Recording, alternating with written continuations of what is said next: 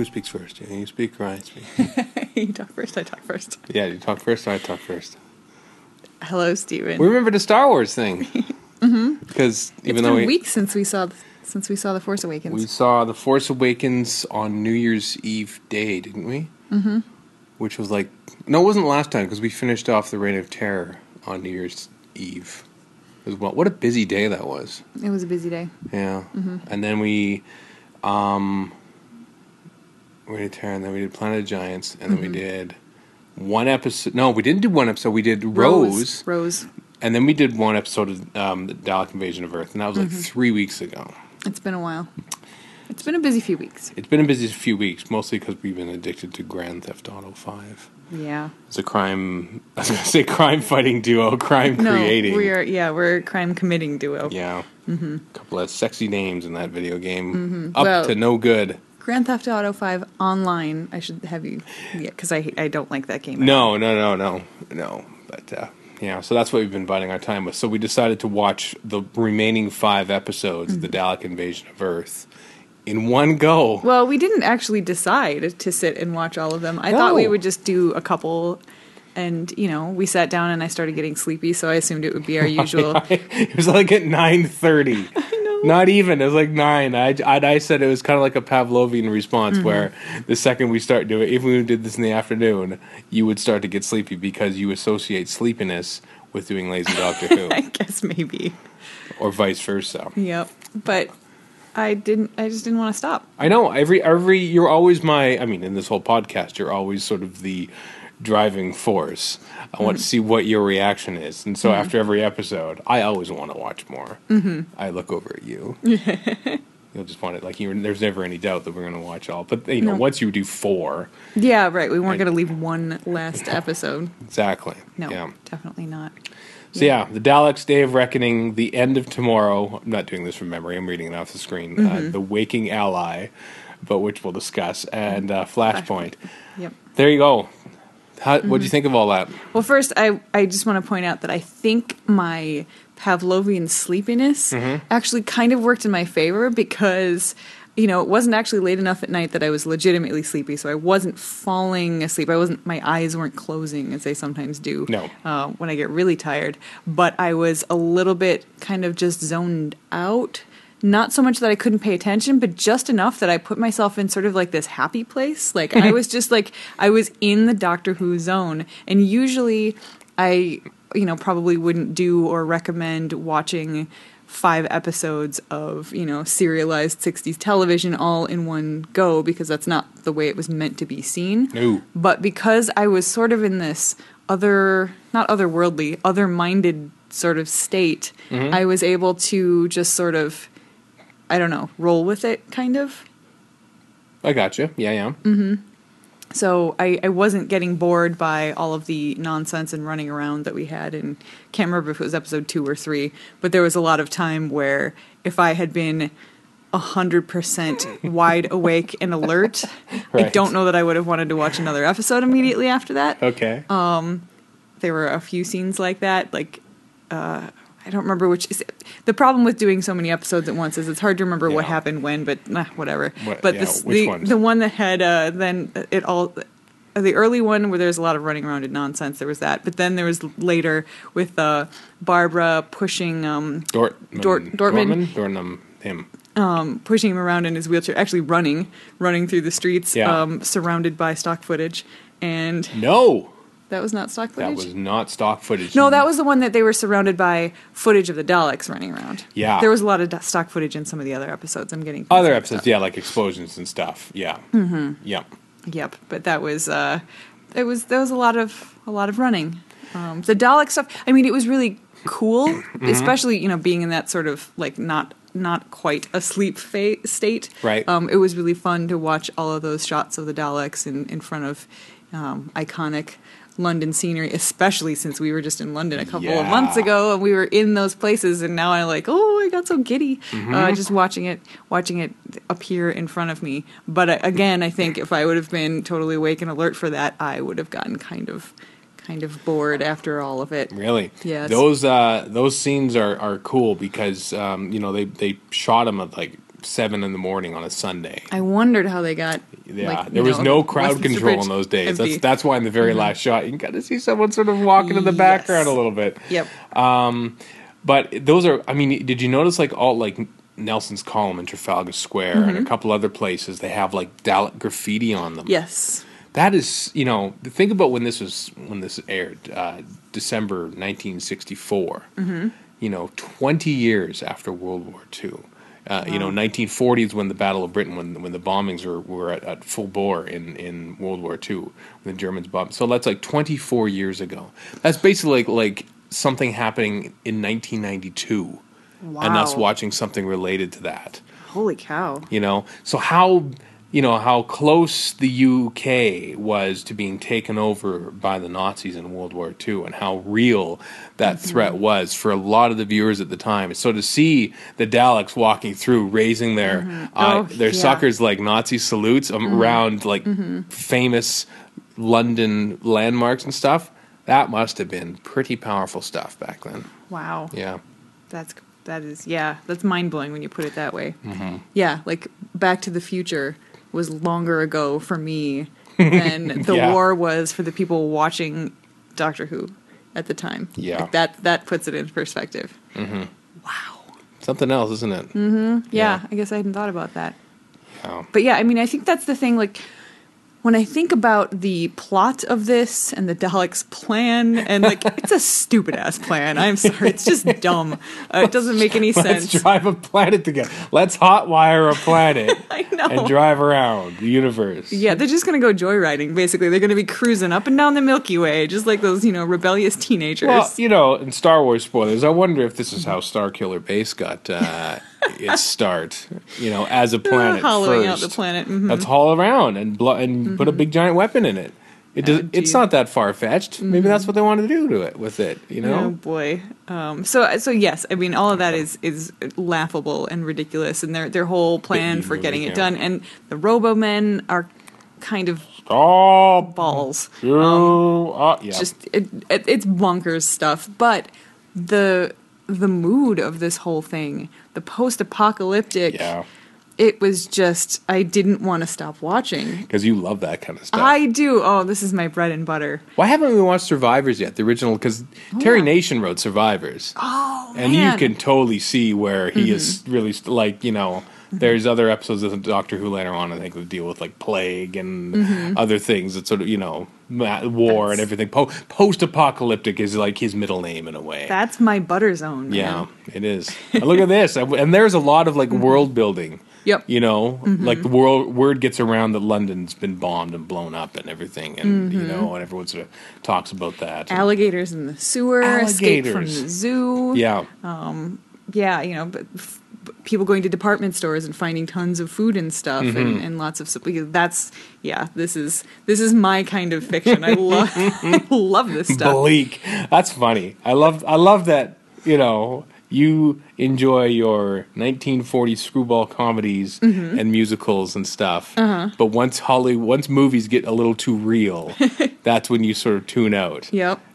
But if as long as it's like in the future or science fiction fantasy as complete desolation, you're fine with it. Yeah. Yeah. I don't want the real world to be this way. Okay. And I think for me, the 1960s seem fairly fictional in the first place because it's so long ago, and it was Right. and it was the UK, so not something I'm familiar with. So I guess I guess I'm okay seeing that be you know Mm-hmm. it's it's I, I don't know the whole post-apocalyptic thing. I cannot explain why my brain likes it, but I'm not alone. Lots of people do. Oh yeah. Yeah. And they, I feel like they did a really really good job with it. So even though uh, the the plot is pretty silly, Mm-hmm. um, I still even though you know, and the Daleks themselves are also pretty silly, They get a bit silly. but it it still works for me. They're scary enough. And you know the idea of the Robomen is scary enough to to make it work for me, even though I don't know that it's realized all that well. Those helmets, although I mean, even uh, speaking of the Robomen and stuff being dark, like oh my god, that scene where it was Lenny, was it Larry. Larry. Larry and his brother Phil. Oh, holy cow! Yeah. I was, my stomach just dropped to the floor. I, oh my, I, I'm still kind of shocked because I felt kind of like going into this story, I knew enough about it that it wasn't going to seem particularly new to me. I mean, I've been hearing about it on podcasts for many, many years, and, and may have even read the Target book. I don't remember, but that was long, long, long, long ago. Uh, yeah, seeing that scene, that was something that I don't remember ever hearing about, or if I did, I'd forgotten.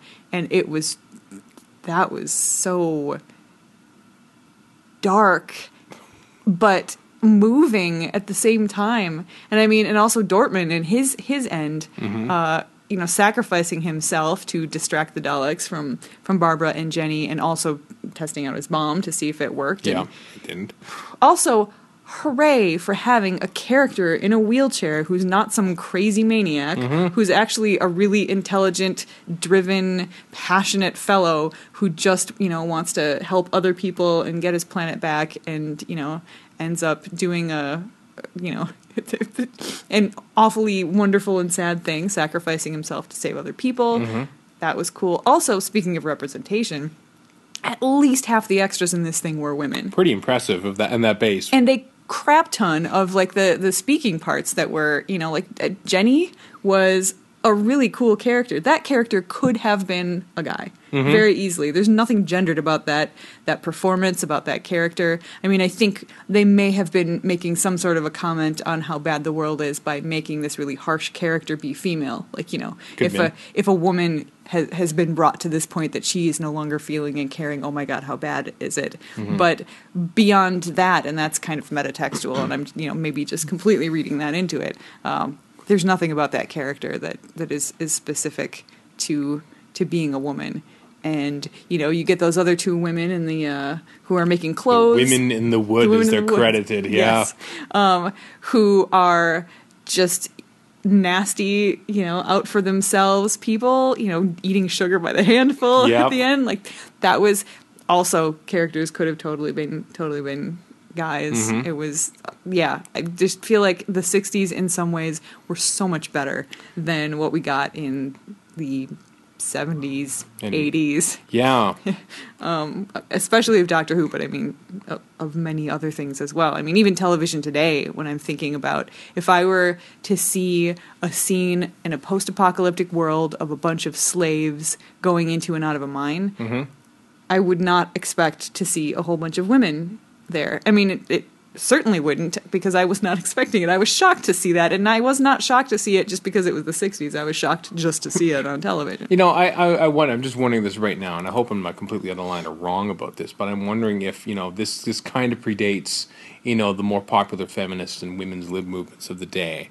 And perhaps, um, you know, those kind of movements weren't necessarily prevalent in the male minds who were writing and creating all this. Mm. Therefore, it wasn't seen, seen as much of a threat. I'm wondering if once feminist, feminists and women's libs started, mm. you know, becoming a thing in the late '60s and early '70s, then it was almost like an autonomic response from the male writers to sort of like write against that. Like they're suddenly aware of feminism, they want to keep it down, and that's why. Oh, geez. That's why women are portrayed even worse in the 1970s and 80s. That's a dark thought, but uh, maybe you're right. Well. I'm, I don't. I don't know that I want to ascribe that to the consciousnesses or subconsciousnesses of the uh, the writers later, but um, I guess anything's possible. Yeah. Yep.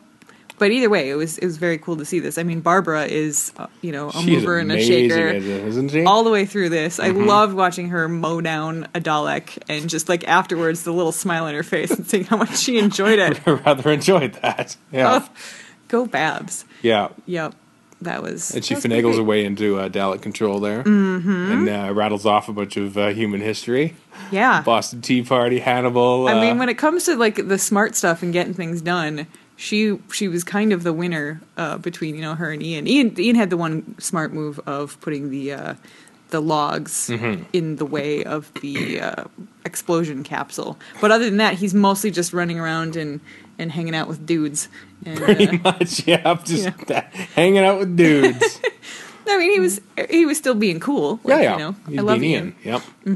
But uh, but Barbara was the one who was thinking. Barbara and the doctor, who I thought it was very interesting how the doctor is treated as like not just by you know Susan and, and Barbara and Ian, but by these other characters, Tyler and stuff. Yeah. You know, saying like, you know, I've been with you long enough to know to do what you say the first time, or you know, whatever Yeah. that line is. But uh, yeah, Yeah, the doctor really. I remember reading somewhere that that the second episode of this story is really where the doctor sort of comes into his own as far as his mo for the rest of his life. Oh, really? Yes. Whereas before this, he had mostly been, you know, showing up at a place and then you know being curious about it and trying to find things out, but then mostly just running away and trying to get back to the TARDIS and, and get out, and only solving things if that was sort of you know what was required or if he had he had gotten them Right. into it themselves. This is the first time that we actually see him come into a situation look around take stock and say you know what? This will not stand. We need to do something about this. Mm-hmm. and he does it he does it right away as soon as he recognizes the daleks so it's kind of did cool you where did you read that or hear I- about that? Because it sounds familiar now that you i talk wish i i wish i could remember You know what? I, if you're listening to po- this podcast and that was you um please let us know it might it might have also been uh, Peter Capaldi's speech in Into the Dalek. Although I think he was referring to the very first Dalek story, Mm. and that he didn't realize who he was until he met the Daleks, basically, and he Mm-hmm. realized that he couldn't be them, and that's why he had to stop them. It's kind of what he does in this episode. Yeah, and I mean it's it's instantly as soon as he recognizes that it's Yeah. the Daleks, that's when. And I I'm not entirely sure how this story really fits in with the uh, the whole timeline of the Daleks. I say, oh, that's you know way in our future. Well, Mm-hmm. how did they end up stuck back on the planet and only able to move by whatever? I don't care. I don't want to know. No, no, no. That um, the da- I think I think this is timeline wise sequential. This is er, no, it, I don't think so. It's later. But then why did the doctor say, "Oh, but that happened to you know a million, you know, a bunch Oh, of years"? say that? Yeah, he says, "Oh, that happened way in you know this is this is back in the past. That happened way in the Daleks' future." I'm pretty sure that's what he said. I don't remember now. Well, No, anyway, well, I'm confused. I That's should go okay. listen to the dialogue again, I guess. But uh, yeah. Well, maybe we should have had subtitles on. sometimes we do. I feel like we need to have subtitles. I don't on. like having subtitles on because then I No. spend the whole time watching the subtitles because Yeah. I'm a reader. So, What else did you notice? And when you were watching anything? Um, God, lots of things. yeah. Did you notice the direction? Well, Richard Martin is The- not my favorite. No, the one time I specifically noticed the direction was during the the big climactic fight scene outside of the Dalek saucer. Yeah. When eh, when I had no idea what was going on or who was where, and it was like all wide smoke shot and, and a bunch of smoke, and ugh. Mm-hmm. maybe cut to another camera angle. I guess something's happening. Yeah. It didn't. Yeah. that was that was kind of a mess. Why did you have specific problems with the direction? There or did you were was just a few just cuts away to whatever, and then just Mm-hmm. odd shots. I remember there's the one time when two Robomen are attacking Tyler, uh, David, and Susan in the uh, in the cellar or sewer rather, and and one no, it's somewhere else. I can't remember, but I think it's in the ship, Mm-hmm. and the camera sort of kind of almost pans up, and you see like the bottom, like the feet of a guy on the upper plank, and then it guess it kind of maybe Yes, swoons over here. And then cuts away. Like, what was that shot for? I don't. Yes. Why were you showing us that guy? He didn't have a Yeah. chance to do anything. and and as we'll see in later episodes because richard martin directs more of them uh, but uh, when he some you know he'll have like four daleks in one shot and he'll just stay on that shot and even though different daleks are talking and you never know which one because you can't see which lights are flashing because that's your main indicator and they're all moving around so you can't really judge that and so they're like dispensing important you know bits of the plot but it's just a bunch of noise happening on a wide static shot There- yeah, we had some of that too. yeah, so I've never been I've never been happy with Richard Martin's directing. Yeah, he's not going to win any awards in my book. No. That's for and sure. And he only directs Daleks Dalek episodes for the most part really. in his uh, two year tenure on Doctor Who. Yeah, Weird. Does two more stories. He did he did a half of the um, the first Dalek story. Christopher Barry did uh, other episodes in that. I can't remember what the, the Mm-hmm. split off was. And then he did this one, and he does another one, and then another story, and then that's it. It's odd. He, he I, apparently he didn't like Verity Lambert, but he only worked for Doctor Who when Verity Lambert was producer. So Weird. yeah. Well, maybe whoever took over was like, "Oh, his stuff sucked, so let's let's not use him anymore." Let's not do that. Mm-hmm. Yeah. Yep. So, um, I, I feel like I, I hope we're not getting like we've only been talking like twenty minutes, and there's like five episodes worth of stuff. That's okay. there. We this is we talk for as long as we need to talk. Yes, you know, it seems like the longer that we've been doing this podcast, the longer we've been talking about every single episode, and I feel like we don't really need to spend as long, like episode length, talking about each episode in length. depth Yeah. into. That's, um, that's not necessary. I want to notice. I want to talk about things that I noticed for the first time in episode two. In the background, uh, there was an extra who I recognized as Pat Gorman. It's the first time I recognized Pat Gorman. Um, I will point out Pat Gorman every time now that we watch Doctor Who, because Pat Gorman is a legendary BBC extra. Uh, who was I see him in other BBC shows as well. Some in Fawlty Towers and uh, probably Blake Seven and a few other things. But Pat Gorman, uh, I think, has been in literally ooh, 20 to 30% of every Doctor Who story. You'll see him in the background. Sometimes he'll have a line. Like I'm I think his last appearance in Doctor Who is in the Caves of Androzani. Wow. He's just an extra. He's that's what his gig is. He just mm-hmm. shows up and is an extra and you see him in the background. Sometimes there's different characters in the same episode mm-hmm. or story or something like that. And I just look oh god, it's Pat Gorman right there. You know? He's mm-hmm. he's sometimes in creature suits as well. He is just your working man's BBC actor kind of guy who's just always in the background. Um, and, and so I was quite overjoyed to see him in the background there. Made me happy. That's nice. Yeah. Speaking of casting, I Yeah. think th- this was a really well cast story. Everybody was good. Bernard Kay is excellent. He played Tyler. He was good. He is really good. Yep, Yeah. I was very, very impressed with him. yeah. Um, the guy that played David, also good. Peter Fraser. Actual chemistry there Yeah. with David and Susan, which I I don't know somehow I wasn't expecting. People have a tendency to, um, I'm not gonna say slag off Susan's leaving story, but Really? Underplay Yeah. it perhaps? Undersell yeah, it? I guess what you know. th- not particularly. I've, I mean, I've heard people that, that like it as well, but you know, people who are unflattering about it. You know, but the doctor basically just locking her out of the TARDIS and leaving. You know, using that sort of as a joke. But now that I've actually seen it happen, it's not a joke at all. No.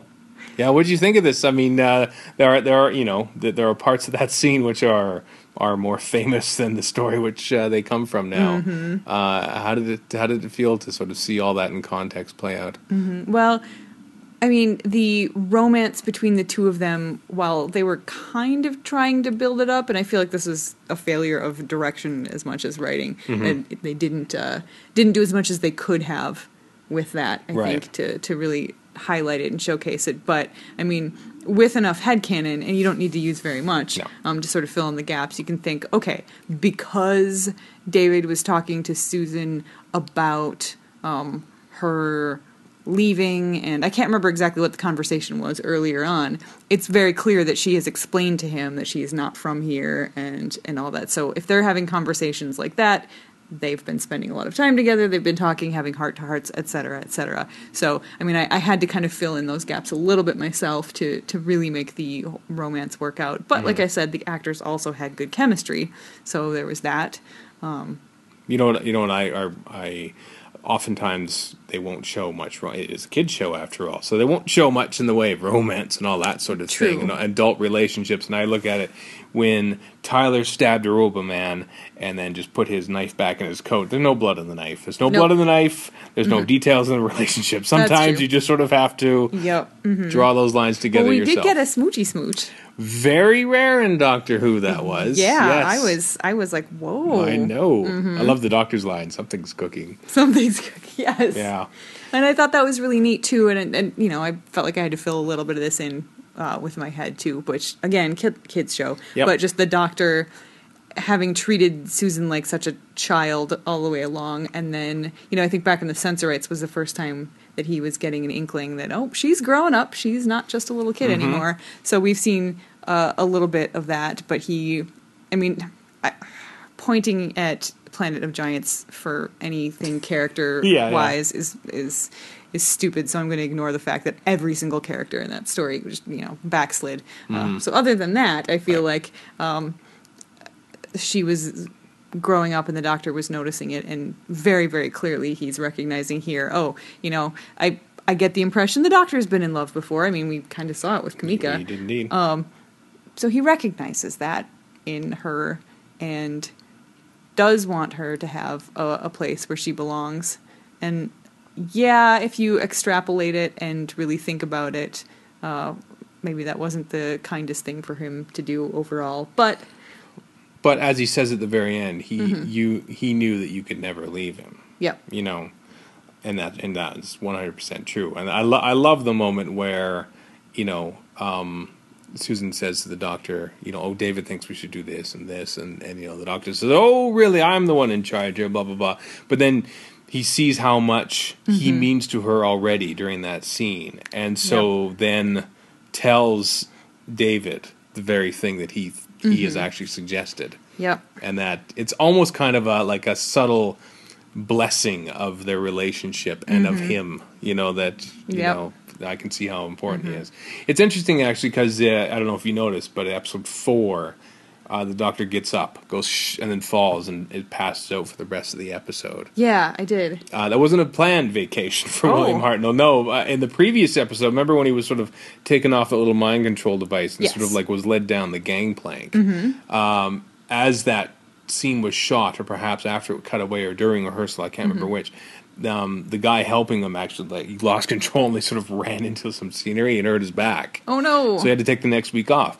But because that happened, it almost, I think, helped cement David and Susan together because the doctor was going to be in those scenes. ah And it would have had some of the lines that David actually spouted. But the fact that actually William Hartnell fell ill for that week, it kind of brought those two characters together. That's serendipity in a way, isn't Wow, it? Yeah. it is. And you know, it also spoke well, I think, for David as a character in that scene that you were talking about, where the doctor, you know, repeated his own plan back to him. We had uh, him asking the doctor, Mm-hmm. "What what do you think we should do? You're the the elder member of our party."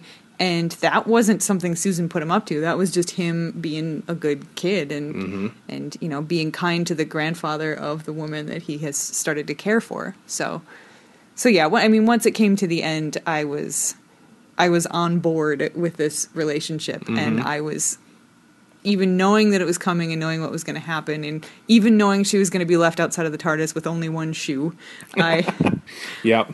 I This is was, a department store. There's enough food there. There's tons of shoes. Don't worry about her. I was, I was taken by surprise at how affecting it was. Like I got really weepy. Maybe not quite as weepy as you did, but, uh, but It's weird how the story grows and grows. You know, the the, the history and the mystique behind the story uh, just seems to increase with the advancing years, especially whenever there's a tribute done or something like that, like an adventure in space and time. There's a lot of you know, this is almost like the turning point of the show in a way, where where William Hartnell and that um, can feel the his world changing because Carole Ann Ford's leaving the show, and they focus a lot on that speech. Yep. Yeah. Yeah, I was I was thinking about an adventure in space and time Mm-hmm. during during that because that was the last time that I had heard that speech Right. given, uh, both versions, you know, Yep. and and yeah, I just I couldn't help it. I just teared up, and you know, it it felt like not just the weight of the of all of the the tributes that have come later, but the weight of the characters existing as they are at the time. Susan is getting a chance to have to grow these roots that she's never gotten before, and she's found someone that she loves, and she's she's going to stay. And the doctor is, and that's I'm going to ignore the fact that this is another female character not having agency uh, over Right. the way she leaves the show. I'm just going to ignore that for a second. Uh, the doctor with his grandchild that he loves and wanting to do the the thing that is the best for her even if it's not the best thing for him i thought that was you know very self-sacrificing and you know I, I don't have any kids myself but my parents i know did a lot of things for me that were probably not the most fun or easy thing for them i mean they supported me when i moved 1500 miles away to canada even Yep. though they were not happy about me being that far away I'm the David Campbell in this scenario. Yep. yes, yes, you are. Uh, so it was it was just really touching to see him to see him do that, and I think William Hartnell's performance all the way through this was really really good. But Wasn't that was just that was masterful. I mean, even you know floodlines here and there, but for the most part, he was just electric. He was. And and we get to that part at the end and it just it just broke my heart. Mm. Yeah, it was that was really something.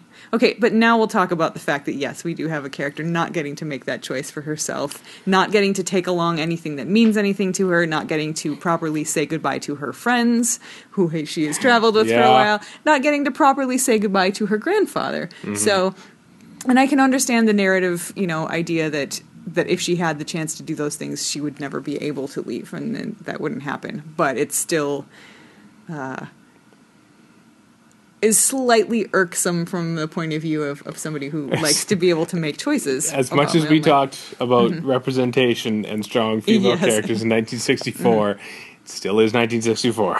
right? Yep. Yep. And I mean, it's it's funny. It's it's like they're kind of try, trying to have it both ways. Mm-hmm. Susan is all grown up. She is a woman now, so she should be able to go off and make her own life.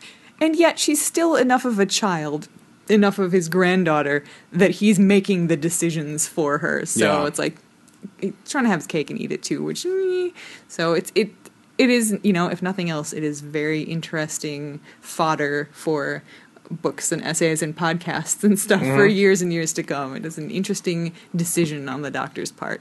Well, I just think about how families were back then, though. I mean, oftentimes, I bet you children only moved out of their parents' house when they became married. Yeah, it's true. You know, or different or times. the couple just lived in the house with the family. or the couple lived in the house Mm-hmm. with the family or something you know the, uh, so it's it's not like young people ran off to you know Mm-hmm. just live on their own especially not with a, with a fella right. you know It's also interesting Morals too that uh, speaking of everybody living together, Mm-hmm. that they made it clear very early on that that is something that David just would not do. we get married They get- they- are there religious institutions I still didn't mean- around in I didn't- 19 in 2164 Not yeah. the marriage part, but Oh, the going, the running away. yeah yeah Like he, he Oh, I was like, no, this is yeah. this is my my world. This is my planet. Yeah, and that was that was the thing. The argument, not the argument, the discussion that they were having that made me Yeah. realize that they had really been talking, and that Susan had explained who she was Yeah. because he was saying, "This is my my world," Mm-hmm. clearly recognizing that it was not her world,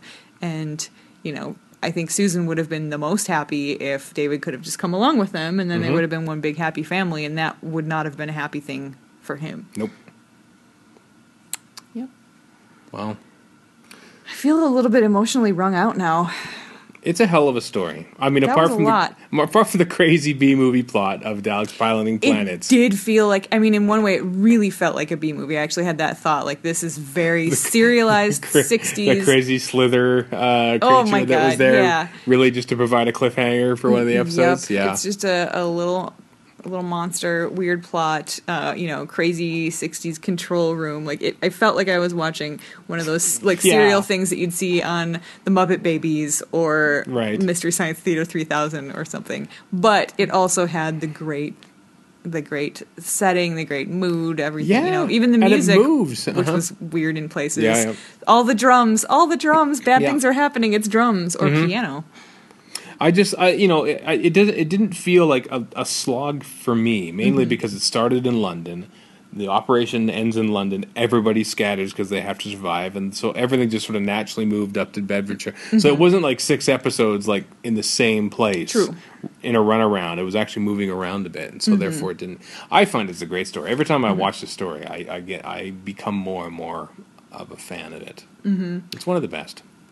I felt like th- they felt like the episodes two, three, four. Like th- there were moments where there were sort of lulls for me, but Oh, really? Yeah, Yeah. just a- and those were the times where I was kind of bored by all the runaround and stuff, and the you know battle scene that was so poorly directed. Mm-hmm. Right. but but was actually important for the for the sh- course of the story. Mm-hmm. Yeah. because that's what Oh, yeah. propelled everyone to go to. It wasn't, you know, it wasn't Mm-hmm. like some of the shows that you've been watching recently, where you watch and the fight scenes, gunfight starts. Okay, time to clear away the dishes until it's back. You know, there's Mm-hmm. more. Yeah, yes, yep. No, it definitely had good narrative purpose, Mm-hmm. uh, but it was just unclear as to uh, as what was happening at the time. yeah. So yeah, all the running around that, you know, I was thinking, well, it's not running through corridors, it's running through London, so that's at least a little bit better. Yep, and they had to get from there to the museum. They actually Mm-hmm. said it's going to be dangerous. There'll be Daleks around. Yep. They had to show it. Mm-hmm. Running down the middle of the road on Westminster Bridge. Mm-hmm. Middle of the road. Fun stuff. Pretty fun stuff. Fun episode. So yeah, that was really good. Huge yeah, and then- location shoot as well. Tons of location shooting for the first time ever. Yeah, maybe that was another part of why I was just so engrossed. It was just interesting to be like, where are they going to be in the next scene, in the next shot? Mm-hmm. Even even the fun. shots of the uh, guys running out of the mine and like overturning Daleks, like that was a huge, that's a Yes. Mm-hmm. huge thing. You know, there's a ton of extras in there on a minuscule budget like Doctor Who had. This this just felt You know, Epic. for its yeah, it, was felt epic. epic. for its age. It was cool. Yep. It's cool watching them stretch their boundaries a little bit. Yeah, this is a good one. Awesome. Next uh, next episode, which we won't watch tonight, No. is the powerful enemy part one of the rescue. Mm-hmm. Yeah. Yep. I knew that that was coming next. Oh, you did? Did you Well, yeah, check your episode guide? Or? No, I just know because I know Susan left and I know who joins us next time and I know Oh. what what story that happens in. Who gets rescued? Do you know? Do you know the uh, production code? Okay. No, this was K. Oh, you weren't asking about this one? No. Oh, oh, then yes, you were right. Then I thought you meant the next one. I'm totally fibbing to oh. pretend Oh. that I got it right. so that would be L. The L. Mm-hmm. All right, well, until L. Until L. All right. Good night, folks. bye bye.